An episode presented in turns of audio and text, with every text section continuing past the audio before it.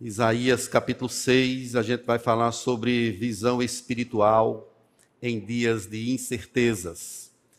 Visão espiritual em dias de incertezas. A gente vai ler do verso 1 até o verso 8 de Isaías 6. 6, de 1 a 8.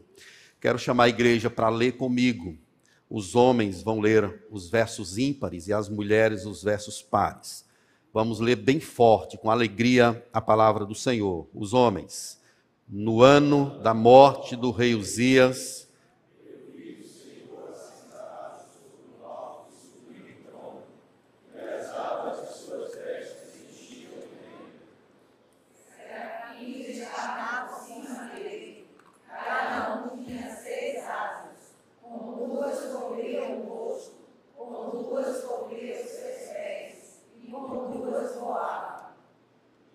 clamavam uns para os outros, dizendo: Santo, Santo, Santo. Toda a terra está cheia da sua glória.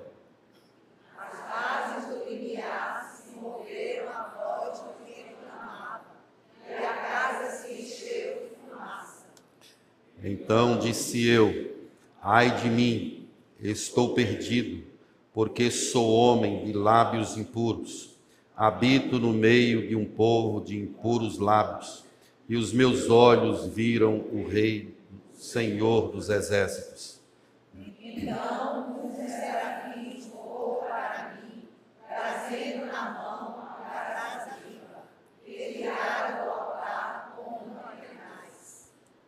Com a brasa tocou a minha boca e disse: Eis que ela tocou os teus lábios a tua iniquidade foi tirada e perdoado o teu pecado. Todos, depois disso,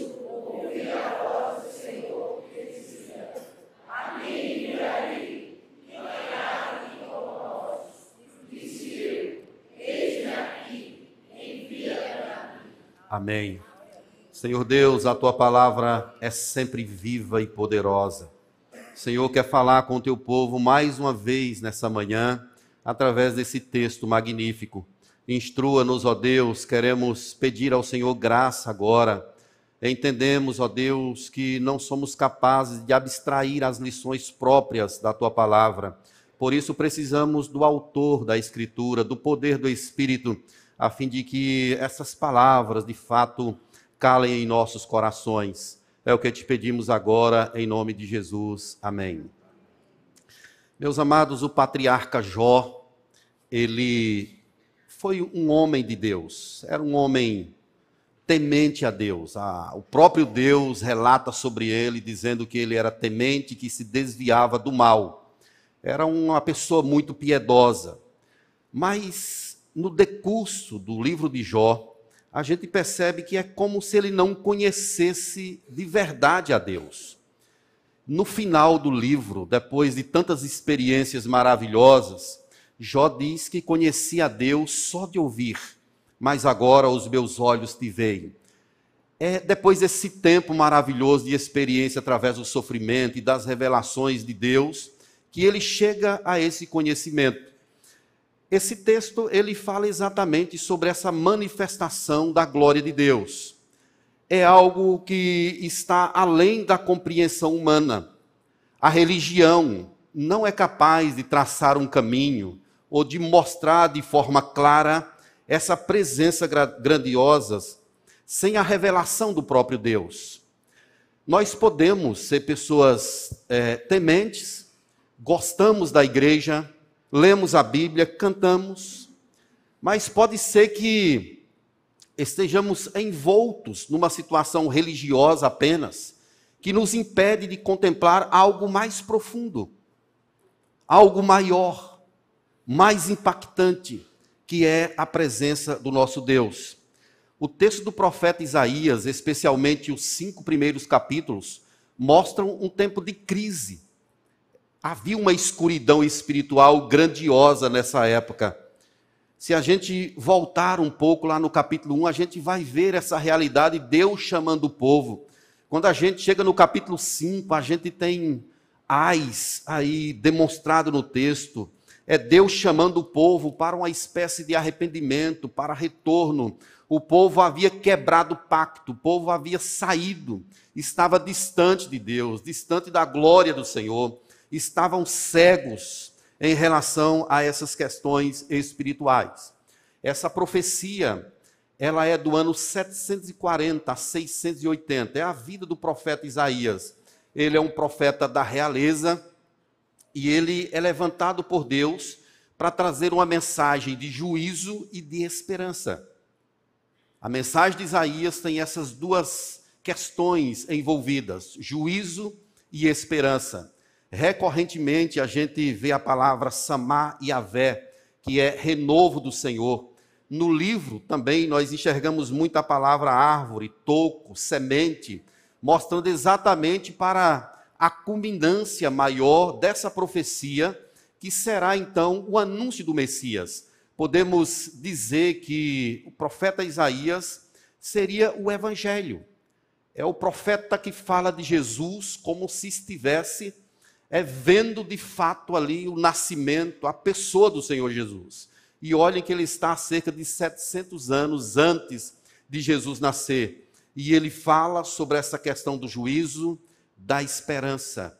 Fala sobre um povo que está sendo castigado, mas fala também que haverá um renovo. O toco, a árvore, o remanescente, a semente será preservada pelo poder e pela glória do Senhor Jesus Cristo. O texto de Hebreus, capítulo 11, verso 37, mostra lá que alguns foram cerrados ao meio, falando sobre homens, sobre profetas, sobre servos de Deus, é, que viveram no passado. E Hebreus, ele está talvez fazendo uma referência ao próprio profeta Isaías, que foi cerrado ao meio, foi martirizado, segundo estudiosos, pelo rei Manassés, filho de Ezequias. Então, esse homem é colocado nessa situação por causa do evangelho, por causa da pregação da palavra do Senhor. O profeta Isaías diz que o ano disso é o ano da morte do rei Uzias, 739 antes de Jesus nascer. Isaías viu Adonai. Adonai é um título para Deus. O nome de Deus é Iaver. Esse nome é na língua hebraica é praticamente impronunciável. São quatro consoantes. O nome, o nome Adonai é um título que significa realeza. Uzias foi um grande rei em Judá. Ele reinou cerca de 52 anos e houve prosperidade, crescimento, paz. Uzias tinha uma fama que reverberava pelas nações vizinhas e todos temiam a esse rei grandioso no reino do sul, reino de Judá. Esse homem tinha 307.500 soldados preparados para a guerra ele era imbatível, ele cresceu e a Bíblia diz que Deus o fez prosperar. Uzias reinou mais tempo do que Salomão, do que Davi.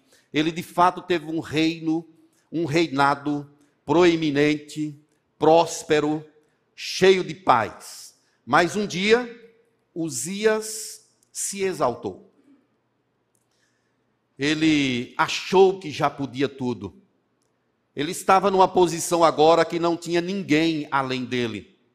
E ele entra então na casa de Deus e começa a exercer funções que Deus havia dado aos próprios sacerdotes. Ele não poderia fazer isso, mas ele o fez. Ele foi resistido pelos sacerdotes da época, mas ninguém conseguia conter Uzias. É aí que Deus então faz nascer uma lepra em seu rosto ou em sua testa. Uzias ficou doente e essa doença o levou à morte. O texto de 2 Crônicas 26, 16 diz assim: Mas havendo-se fortificado, exaltou-se o seu coração para a sua própria ruína e cometeu transgressão contra o Senhor seu Deus porque entrou no templo do Senhor para queimar incenso no altar do Senhor. Osias não ouviu a ninguém e acabou Deus tirando-lhe a vida, trazendo morte através de uma lepra. Meus irmãos, a Síria já estava se aproximando. Faltavam apenas 18 anos para a Síria, a Síria dominar Israel, que era o reino do norte. E a Síria entrou lá e devastou tudo, a capital Samaria. Faltava agora Judá. E esse povo vinha mesmo para cima. E Isaías, ele tem cerca de 20 anos aqui nessa época. Ele é muito jovem. E talvez nesse momento de desespero, de inquietudes, de escuridão, de insegurança, Isaías resolve ir ao templo. Ele resolve a igreja. Quem sabe fazer uma oração, fazer um pedido a Deus. Quem sabe buscar ao Senhor em relação de todas as questões que estavam acontecendo. Uzias estava morto, uma nação poderosa se aproximava. No reino de Judá estava Jotão, sem muita habilidade, muito jovem, sem saber o que fazer também. E Isaías ele resolve ir ao templo, clamar ao Senhor. E é nessa hora que ele tem essa visão da glória de Deus, essa visão maravilhosa em dias de escuridão. Ele vê algumas coisas. E aí nós vamos entrar no texto para a gente perceber o que Isaías viu. Ele viu primeiramente a infinita santidade de Deus. É isso que ele se depara quando ele chega no templo. Deus é infinito.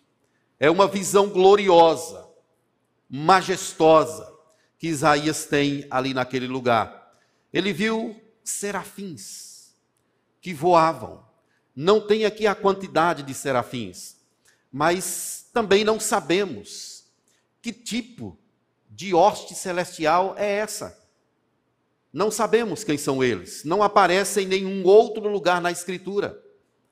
Há quem diga que seriam os quatro seres viventes descritos lá no Apocalipse, mas também não temos segurança, eles são de um tipo diferente. Eles têm seis asas, com duas cobrem os olhos, com duas cobrem os pés e com duas voam. Por que, que eles cobrem os olhos? Porque eles não conseguem olhar para essa infinita santidade. Deus é glorioso, nem os serafins, que são criaturas exuberantes, eles não conseguiriam olhar para o Criador, para a santidade infinita de Deus. Por que então que eles cobrem os pés? Os pés estão ligados à terra, ao barro. Isso quer dizer que eles são criaturas eles estão diante do Criador.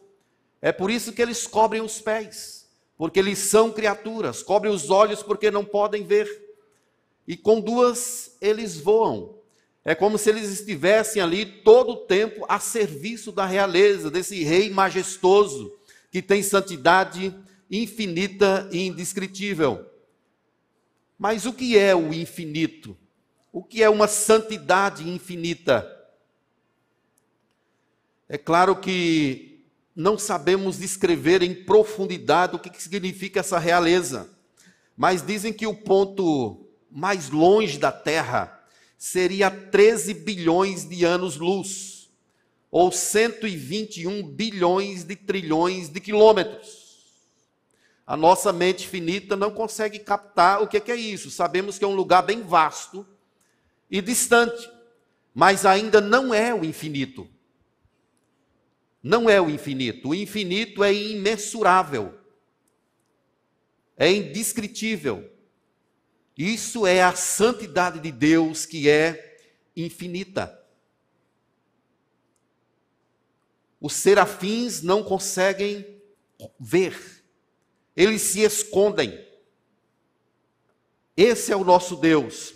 O próprio profeta dá uma descrição dessa separação de Deus das suas criaturas no capítulo 40, verso 15, quando ele diz: Eis que as nações são consideradas por ele como um pingo que cai de um balde, ou como um grão de pó na balança. Todas as nações são perante ele como coisa que não é nada. Ele as considera menos do que nada, como um vácuo. Então não existe nada que se possa comparar com o nosso Deus. Ele é infinitamente superior. de um esplendor que ninguém consegue conter, que ninguém consegue olhar. Nem os serafins, que são criaturas especiais. Os serafins estão dizendo santo, santo, santo. Na língua portuguesa, quando a gente quer destacar algo, a gente sublinha, ou então coloca em negrito, ou então a gente coloca em itálico, a gente quer destacar uma palavra ou uma frase. Os judeus, eles usavam o método da repetição para destacar algo. É isso que a gente vê aqui. Santo, santo, santo. Quer dizer a santidade infinita que transpõe, que perpassa, que é impossível de ser captada, que é impossível de ser entendida pela mente humana. Ele é santo, santo, santo. A palavra kadosh no hebraico é separado. Ele é separado de tudo e de todos. Ele é o Deus transcendente. Nada há que se possa comparar com esse Deus maravilhoso. Mas aqui no próprio texto nós temos três questões que poderiam apontar para o que, que significa essa santidade. Primeiramente, nós vemos aí que ele está sentado em um alto, em um trono. Ele está sentado em um trono. Então, a santidade infinita de Deus diz respeito à sua realeza, soberania, regência incomparável. O texto diz também que esse trono é alto e sublime. A linguagem dessa expressão é de que ele está acima de todas as coisas. Então, em tese, o reino não é de Uzias, não é de Jotão, não é de Acás, não é de Ezequias, não é de Manassés. O rei que está acima de tudo é Deus. Mas uma, uma terceira dica dessa santidade de Deus são as abas de suas vestes que enchem o templo. Então, as abas que enchem o templo diz respeito à completude, à totalidade. Essas abas preenchem todo o espaço do templo e perpassa, significando que ele é o rei de tudo e de todos. Ele comanda todas as coisas. Isaías 57:15 está escrito: "Porque assim diz o alto e sublime, que habita a eternidade e cujo nome é santo.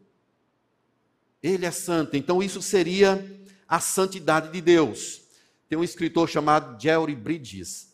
Ele fala o seguinte: majestade transcendente abrange o significado de poder infinito, autoridade, realeza, dignidade e esplendor de Deus.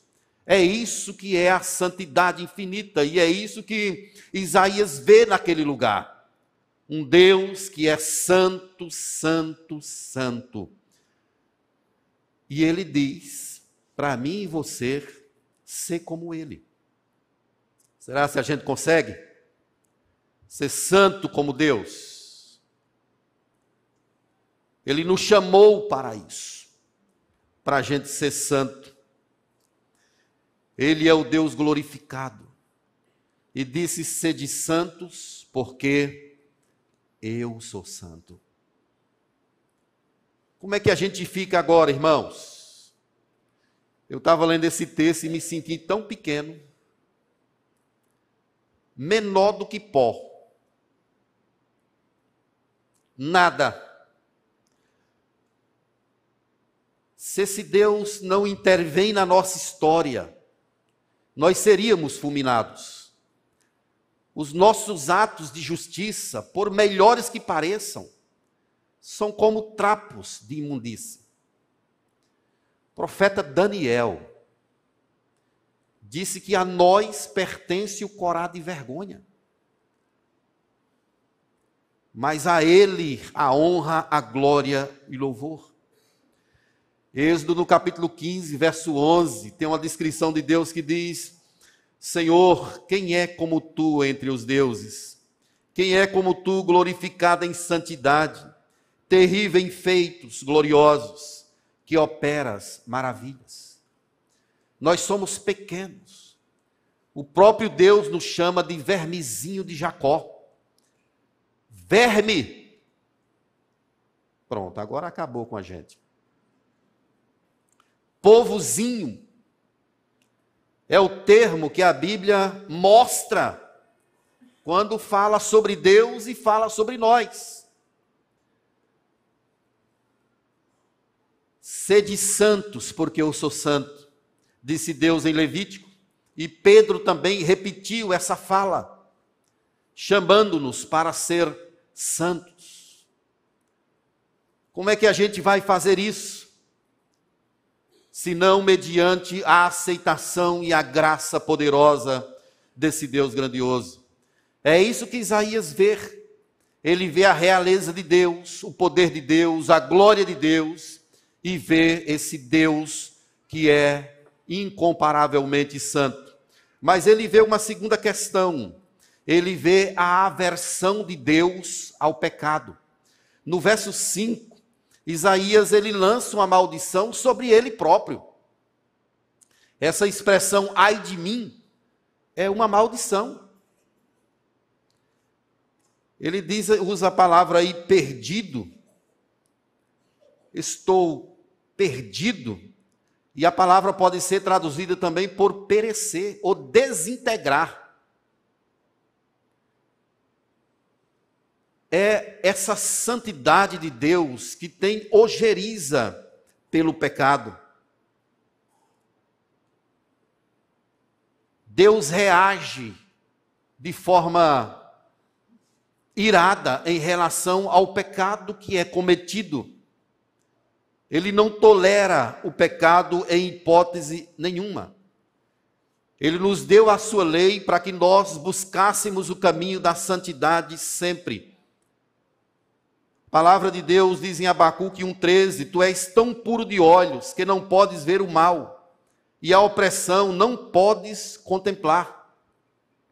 A ira do céu se revela sobre os atos de impiedade dos homens, sobre qualquer espécie de perversão. Deus, ele tem ojeriza pelo pecado. Ele não tolera, a sua santidade pura não tolera o pecado. É por isso que Isaías, ele é agora acuado, colocado numa situação difícil, porque ele é um pecador. Ele percebe o seu pecado e percebe também o pecado do seu povo. E ele diz: ai de mim, estou perdido, estou me desintegrando, estou desfalecendo, estou perecendo. Spru, ele diz o seguinte: no instante em que se viu diante do modelo supremo, foi destruído, aniquilado moral e espiritualmente, desintegrou-se caiu aos pedaços, seu sentimento de integridade desmoronou. Então Isaías estava agora numa situação aterradora, assombrosa. Ele contempla a glória de Deus, contempla a santidade de Deus e vê a si próprio. E diz: Eu sou um homem de impuros lábios. E também habito no meio de um povo de impuros lábios. Lembra o que que Uzias fazia? ele dava uma de sacerdote. Como sacerdote, ele podia fazer sacrifícios em nome de Deus e falar em nome de Deus. Só que essa função não foi reservada para ele. É como se Isaías estivesse aqui agora pedindo perdão pelo pecado do povo, pelo que Uzias fazia. Eu sou um homem de impuros lábios, e os meus olhos viram o Rei, o Senhor da glória ele estava de fato numa situação bem complicada aqui, meus irmãos. A visão que Isaías tem, aqui nesse capítulo 6, é uma visão de Cristo. É uma visão de Jesus. Podemos dizer que isso aqui é a aparição do Messias. É uma cristofania. O Evangelho de João, no capítulo 12, verso 41, vai afirmar sobre isso. E João vai repetir as palavras aqui do profeta Isaías, mostrando essa aparição do Jesus. Ele vai repetir isso que está aqui nesse texto. Verso 9, especialmente, vai e diz a esse povo: ouvi, ouvi, não entendais, vede, vede, mas não percebais. Torna insensível o coração desse povo, endurece-lhe os ouvidos e fecha-lhe os olhos para que não veja, para que não venha ele a ver com os olhos e ouvir com os ouvidos e a entender com o coração e se converta e seja salvo. Essa passagem está repetida por João. Ele mostra isso. Esse Deus santo e maravilhoso, ele é descrito aqui. É o próprio Jesus em pessoa que aparece, que se mostra. Ele é o Deus maravilhoso que não tolera a perversão do coração dos homens, não tolera, tem aversão ao pecado. E agora, mais uma vez, o que, que a gente faz? Se nós somos pecadores, o pecado hereditário ele foi resolvido na cruz, mas nós ainda continuamos com essa natureza perversa. Isaías diz: Eu sou um homem de lábios impuros, e isso faz eco com o que Jesus falou em Mateus, capítulo 15, verso 11. Não é o que entra pela boca que contamina o homem, mas o que sai da boca, isto sim contamina o homem. O que Jesus está dizendo em Mateus é que o coração, ele é de todo pervertido. Ele é todo tomado pela boca, pelo todo o ser do homem está comprometido. O que sai da boca é o que está de fato no coração. Quando Isaías diz: Eu sou um homem de lábios impuros, ele está exatamente dizendo que o, todo o seu ser está comprometido. Meus irmãos, o pecado nos atingiu de forma profunda, não apenas superficialmente, mas profundamente e extensivamente.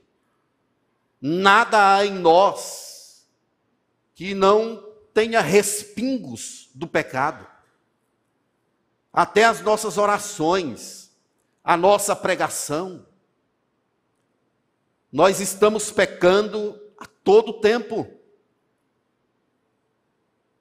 Recorrentemente estamos pecando contra o Senhor. E agora vejo a nossa posição diante dessa glória de Deus, dessa realeza de Deus, de um Deus que tem ojeriza pelo pecado. Se não fosse Jesus, a glória dele, a presença dele, nós seríamos fulminados. Nós não somos aceitos sem Jesus. A bênção é que quando ele olha para nós, Deus olha para nós, ele vê a resplandecência da glória de Cristo. Ele vê o sangue. É só nós nos lembrarmos lá do, da saída do povo do Egito. O sangue no umbral da porta. Quando o anjo da morte passava, que via o sangue, ele passava de largo, porque ali tinha uma proteção. Nós temos essa natureza caída, resgatada pelo Senhor, ainda continuamos com essa natureza, um dia isso será consertado de forma cabal e integral, mas ainda continuamos nessa luta, nessa peleja, e Deus vai nos dando a sua graça e nós somos aceitos por causa da glória de Jesus que está em nossa vida. Se Isaías ficasse nessa posição, ele seria morto. De fato, ele se seria desintegrado. Ele estava derretendo. Se ele ficasse aqui, não haveria esperança. Porque ele diz: Meus olhos viram o Rei, o Senhor dos exércitos. E essa reação de Isaías, meus irmãos, ela acontece na vida das pessoas, no sentido geral, que se depara com essa realeza de Deus. Pedro teve essa reação lá na pesca, quando ele trouxe aquela quantidade de peixe, que ele se apercebeu de que se tratava de Jesus. Ele é tomado por esse sentimento: afasta de mim, porque sou pecador. É o que Paulo sente também lá no capítulo 9 de Atos. Ele cai, tomado por essa presença que vem e supre todo o vazio do coração do homem, é a glória de Deus que se manifesta. Uma das questões, meus irmãos, que nós jamais devemos perder é o senso dessa presença de Deus. Às vezes fazemos coisas escondidas, ninguém está vendo. Não se esqueça que Deus está olhando para você, a presença dEle está ali. Não é o pastor que você tem de temer, não são os presbíteros, não é a igreja, não são os homens, é a Deus. Ele nos sonda e nos conhece. A palavra nem chegou à nossa língua e ele já conhece toda.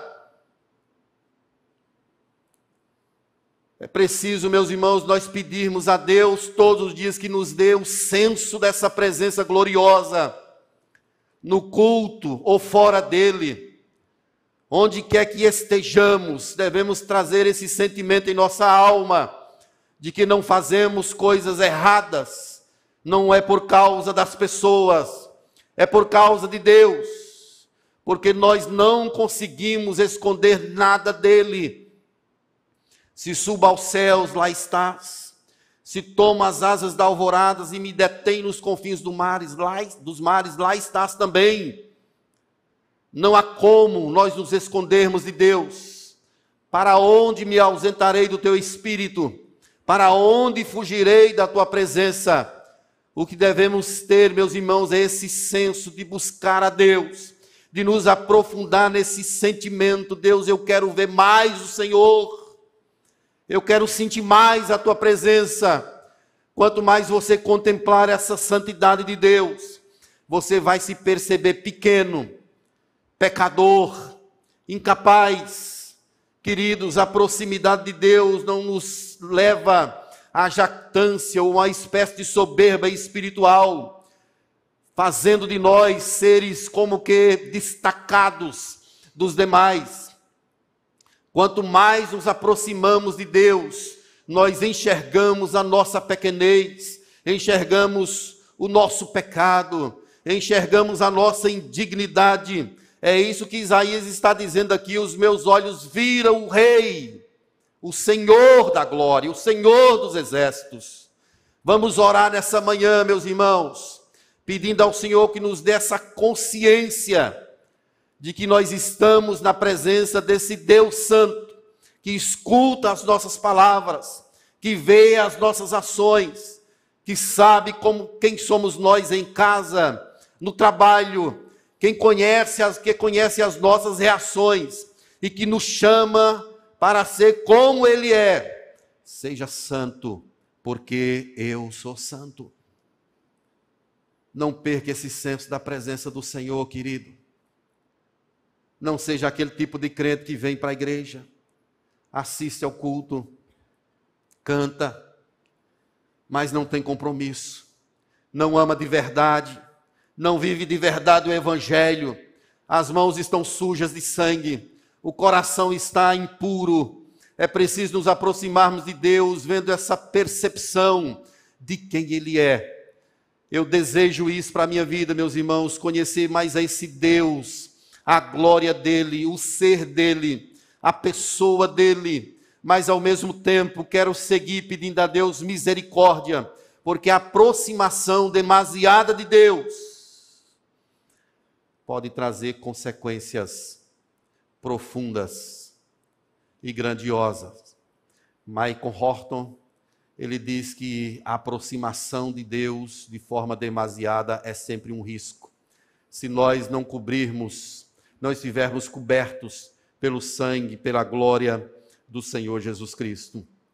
Contemplar a Deus, nos ver o nosso estado e ver como Ele tem ojeriza pelo pecado. Mas a gente enxerga aqui nesse texto, meus irmãos, pela perspectiva de Isaías, a provisão de Deus contra o pecado. Deus não deixou Isaías naquela situação. Deus providenciou algo maravilhoso.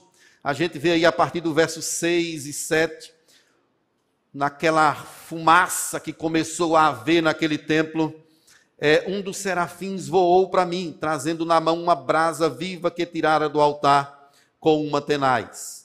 Vejam aqui que há uma intervenção de Deus. Deus ordena e um serafim, ele sai em socorro de Isaías.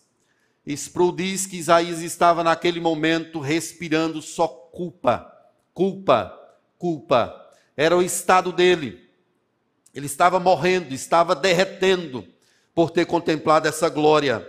Mas nesse momento, Deus ordena, Deus intervém, Deus faz algo maravilhoso e ele vai perdoar o pecado.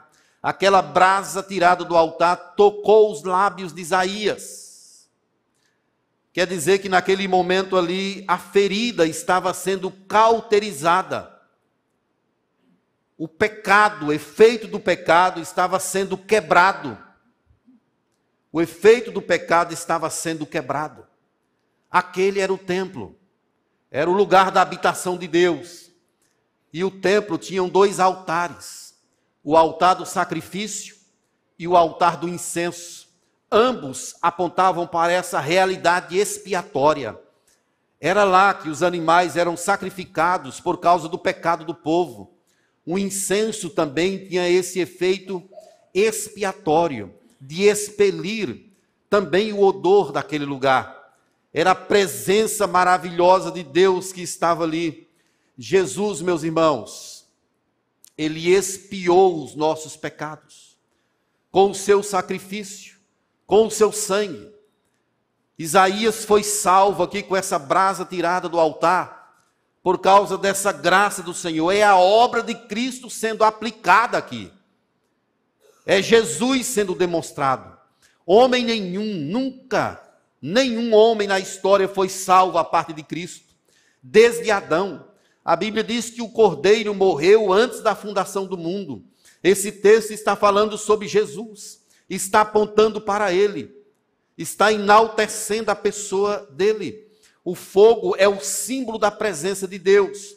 É a promessa de Deus que nós haveríamos de ser batizados com o Espírito Santo e também com fogo. O fogo é essa presença maravilhosa que queima o entulho, que queima o pecado. Essa é a visão que Moisés tem lá no capítulo 3 de Êxodo. Moisés vê uma sarça, um fogo que arde, e ele vai se aproximando, ele vai se achegando para ver o que é que se passava. E de repente ele escuta uma voz, um brado: Moisés, Moisés, não chegues para cá e outra coisa, tire as sandálias dos pés, porque a terra em que estás é santa. É exatamente essa concepção, meus irmãos. Deus, ele, ao mesmo tempo que ele permite a aproximação do homem, ele traz o fundamento, aponta o caminho que é através do Senhor Jesus. É por ele que nós somos perdoados. Jesus se fez maldito para tirar-nos do estado de maldição. Ele morreu para que nós tivéssemos vida. Ele é o cordeiro que está sendo apresentado aqui por Deus. Ele é a pessoa que está sendo manifestada aqui. Se você ler Hebreus capítulo 12, verso 29, você vai perceber lá dizendo que o nosso Deus, ele é fogo consumidor é o Deus que se apresenta em juízo para queimar o nosso pecado. Mas ao mesmo tempo ele não fica só no juízo. Ele nos traz esperança, nos aponta a solução, nos aponta para o caminho. Veja o que, que diz 2 Coríntios, capítulo 5, verso 21. Aquele que não conheceu o pecado, ele o fez pecado por nós, para que nele fôssemos feitos justiça de Deus. Isaías teve os seus lábios tocados com a brasa do altar. Sabe o que é isso, irmãos? Graça. Graça. Deus perdoando, mediante Jesus Cristo, aquele homem que estava ali se derretendo, estava perdido e Deus estava perdoando ele. Mais uma vez, citando o autor Jerry Bridges, ele diz que a consciência dos próprios pecados e a certeza do perdão são os fundamentos do nosso amor por Deus. Quando você sabe o quão pecador você é, você é constrangido por uma graça maior. O amor de Cristo nos constrange. Quando a gente vê o que ele fez por nós, a forma como ele nos libertou, nos aceitou, veio em nosso lugar, nasceu, cresceu, se sujeitou, foi batido, cuspido, maltratado, coroa de espinhos, os demônios o assaltavam. Tudo isso movido por um amor por nós. Ele nos amou quando nós éramos seus inimigos. Esse amor nos constrange. Nós somos impactados por isso, irmãos. O que que nós temos feito? O que estamos fazendo? Será se você não está brincando de ser crente? Será se você não diz que vive para Deus, mas ao mesmo tempo tem uma vida que desagrada completamente ao Senhor, de forma intencional? É hora de nós olharmos para o nosso coração e ver onde estamos. Você tem cedo de avivamento, despertamento. Precisamos começar orando, pedindo a Deus para queimar o entulho do nosso coração, para vivermos uma vida santa, a contemplação dos nossos pecados e a percepção do que Jesus fez por nós evoca do nosso ser esse cântico de louvor, de adoração, de celebração. É a entrega de tudo que nós temos. Tem um hino do Inário, um hino, ele diz assim: Morri na cruz por ti. Que fazes tu por mim? Morri, morri na cruz por ti. Que fazes tu por mim? Não é uma troca, mas é que irremediavelmente, quando nós percebemos o que Deus fez por nós, esse ato dele por nós nos impele, nos leva a uma entrega completa, absoluta, para fazer o que ele quer e para viver a vida dele. Nós não podemos viver para nós mesmos, precisamos viver para satisfazer aquele que pagou um preço por nós. Entregue tudo, querido. Entregue tudo. Deus interveio na nossa sorte e trouxe uma provisão para nós. Ninguém jamais poderia fazer isso. Por mais que tentássemos, por mais que buscássemos, não conseguiríamos. Mas Deus enviou do céu a provisão, e essa provisão se chama Jesus. É por isso que não é possível uma autossalvação, mas sim uma salvação do alto, que vem de Deus, que vem para a nossa vida e nos leva a um pertencimento total do Senhor. Mas finalmente, meus irmãos, Isaías ele vê aqui um agradecido uma entrega agradecida a Deus. É isso que ele faz aqui. Ele oferece a si mesmo. Chegou um momento que Isaías escuta uma voz. Até aqui Deus não tinha falado. Ninguém escutava nada, somente o movimento dos serafins, o templo, a fumaça, as bases do limiar. Mas de repente ele escuta uma voz, verso 8: A quem enviarei? E quem há de ir por nós? E olha a resposta: Eis-me aqui, envia-me a mim. Isso é um agradecido oferecimento de si mesmo. Que darei ao Senhor por todos os seus benefícios para comigo? Pergunta o salmista tomarei o cálice da salvação. O que que a gente pode oferecer para ele, meus irmãos? Depois, Humberto, que você soube o que Deus fez por você,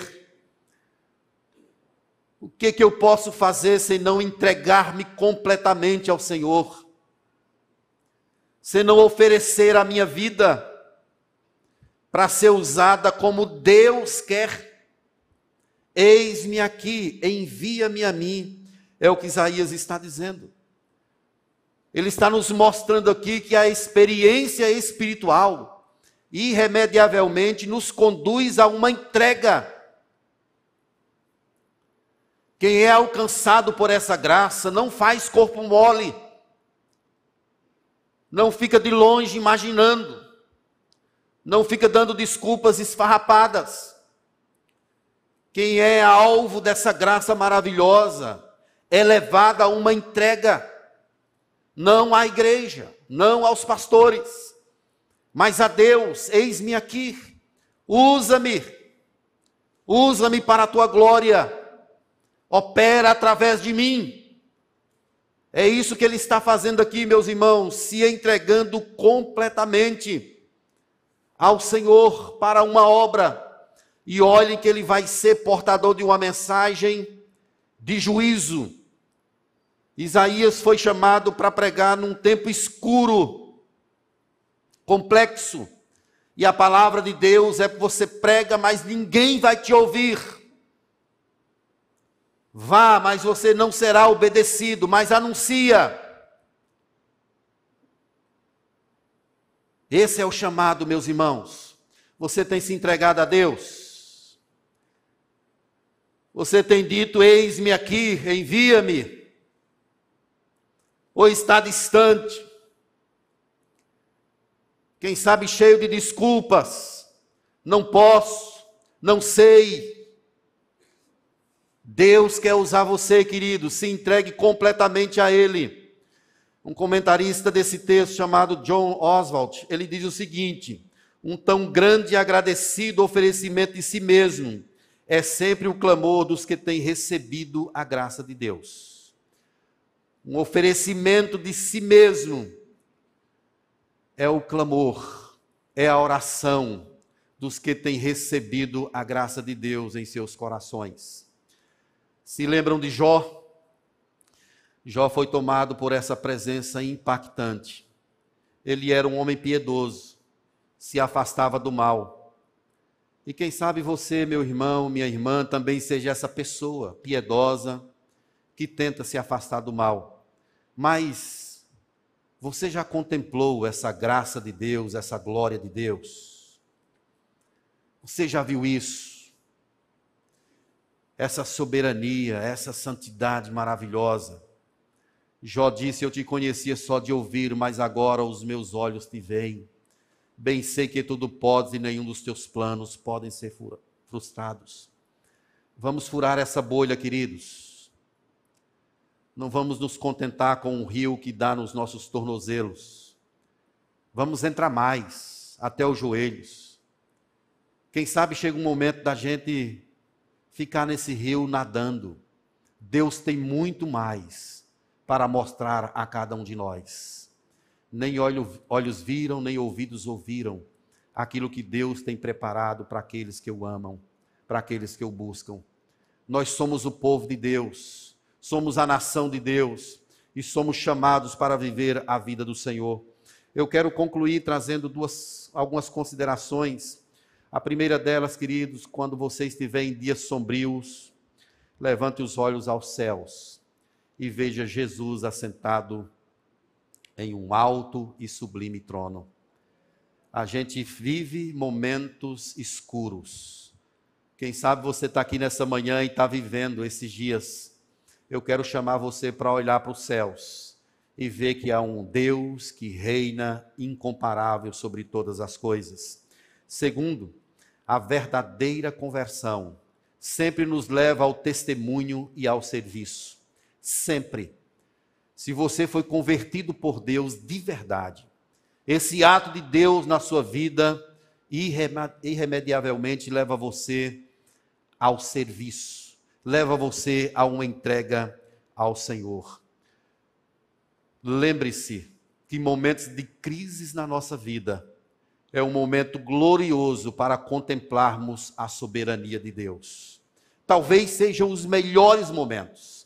Os momentos de desertos, de angústia, são tempos grandiosos para a gente olhar para Deus e ver que Ele está sentado no trono, que Ele reina, que Ele está acima de todas as coisas. Finalmente, meus irmãos, o ápice desse texto, verso 3: toda a terra está cheia da sua glória.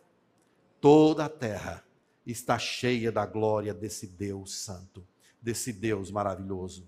Contemple, olhe para Ele, veja você, e que nós todos sejamos impelidos pelo poder desse Espírito a viver a vida de Deus. Eu quero convidar você agora para ficar de pé. Senhor amado, a quem compararemos o Senhor? O Senhor é o Deus que está acima de todos e de tudo. Contemplamos, ó Deus, a tua glória descrita nessa passagem. E essa glória se revelou a nós através de Jesus Cristo, nosso Senhor e Salvador.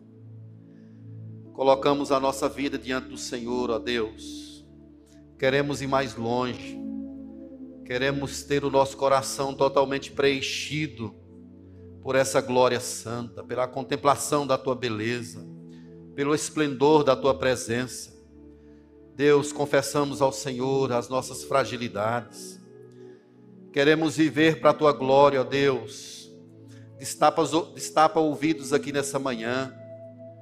Tire o bloqueio dos olhos, ó Deus, a fim de que possamos contemplar com mais exatidão ao Senhor. Vem sobre nós, Espírito de Deus Desperta a tua igreja. Balança-nos, ó Deus. Sacode-nos.